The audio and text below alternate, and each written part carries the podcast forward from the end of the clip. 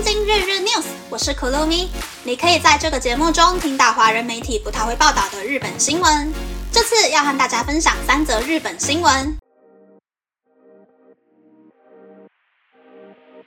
第一则新闻是，去年度日本因为精神障碍申请工伤的案例有两千六百八十三件。根据厚生劳动省的统计，二零二二年度在工作中受到严重压力，导致精神障碍而无法工作的工伤申请案件数量是两千六百八十三件，比二零二一年度多出了三百件以上，突破过往的最高纪录。实际上，被认可的案件数只有七百一十件，但也突破了以往的纪录。此外，由于长时间工作等原因导致脑部和心脏产生疾病，而申请的案件也有八百零三件。则新闻是，日本独立新闻工作者被拒绝进入香港。曾经报道二零一九年香港民主化运动，并出版《香港示威战记》书籍的日本独立新闻工作者小川善照，在前天传出入境香港的时候被海关遣返回日本的消息。虽然从去年底开始，有许多日本摄影师和艺术家被香港海关拒绝入境，但这是第一起日本新闻工作者被拒绝入境的案例。小川善照原定在六月二十九日入境香港，却在机场被工作人员带到另外一个房间。香港机场的工作人员没有明确指出他被拒绝入境的原因，只是告知他无法进入香港，并要求他签署入境拒绝通知书，并在当天下午将他遣返回日本。第三则新闻是，日本有食物过敏的学童多达五十二万人。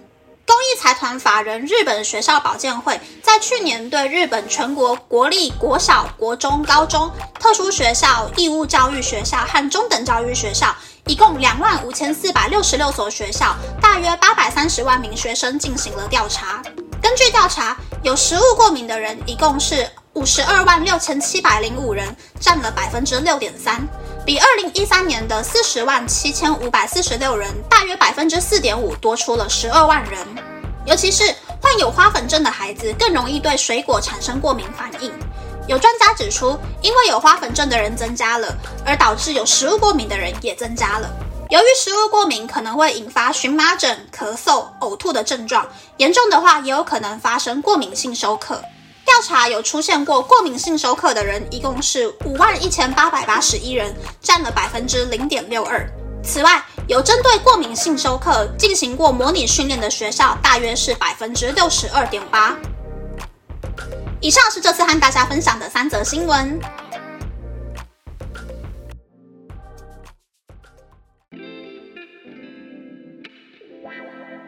第一则新闻是因为精神疾病申请工伤的新闻。通常在日本有忧郁症、焦虑症的话，只要拿到医生证明书，就可以跟公司申请三个月的带薪假。虽然薪水会有一点点打折，可是搭配健保补助之后，省吃俭用是可以度过三个月的。日本人对于精神疾病请公假的人，对于新冠刚刚开始流行的时候的中标患者还要更宽容。所以大公司的员工通常都是会去申请这一些补助项目啦。小公司就不好说了，因为我也是有听过，在请病假之前被人事告知说，三个月之后回来就不能够保证他能不能够回到原本的岗位，而被半威胁离职的案例。所以呢，和人事啊或是上司谈话的时候，建议大家要录音存证，才可以争取自己的权益哦。我自己也是会偷偷开着手机录音的。第二则新闻是记者进不了香港的新闻。因为几个月前，日本制药公司的日籍员工在北京莫名其妙的被国安法逮捕了，连日本的外交大臣去北京交涉也问不出个所以然。所以日本人最近还蛮在意，因为国安法被遣返或是被逮捕的案例。春天的时候呢，在中国投资的日本企业，大部分是选择教育员工，不要去踩到国安法，然后尽量继续他们的事业。不过最近陆续有一些报道在说，因为国安法的雷点太多了，多到无法预测，所以开始有日本企业在认真考虑要撤出中国。不过台面上目前还没有看到任何一间日本企业有对于国安法做出表态啦。第三则新闻是过敏而超多的新闻，我一直有日本人很容易食物过敏、皮肤过敏、鼻炎鼻水流不停的印象。我以为是因为日本人的饮食不均衡，都太瘦了，吃的又太清淡，所以体质才会这么弱。原来是跟花粉症有关系呀。所以到底是我的刻板印象呢，还是因为我家里都没有人会食物过敏，所以我一直觉得台湾食物过敏的人很少。大家觉得是怎样呢？台湾食物过敏的人到底多不多呢？还是单纯我的刻板印象呢？欢迎来跟我分享哦。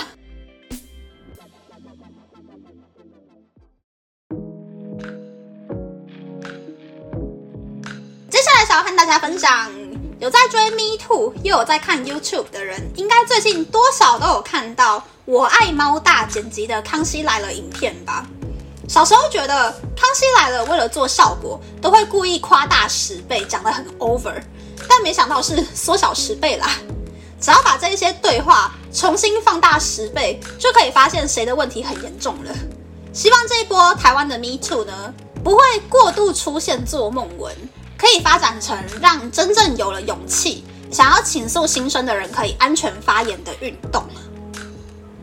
那那么这次的分享就到这边，不知道大家喜不喜欢这样的节目呢？欢迎大家留言和我分享你的想法。喜欢这个节目的朋友，可以在 Apple、Spotify、Google、三二 KKBox、My Music、First Story、Mixer Box 等 Podcast 平台和 YouTube 订阅东京日日 News，或是在三岸想要赞助这个节目，还可以在 Instagram 追踪东京日日 News Day Day Tokyo 的账号哦。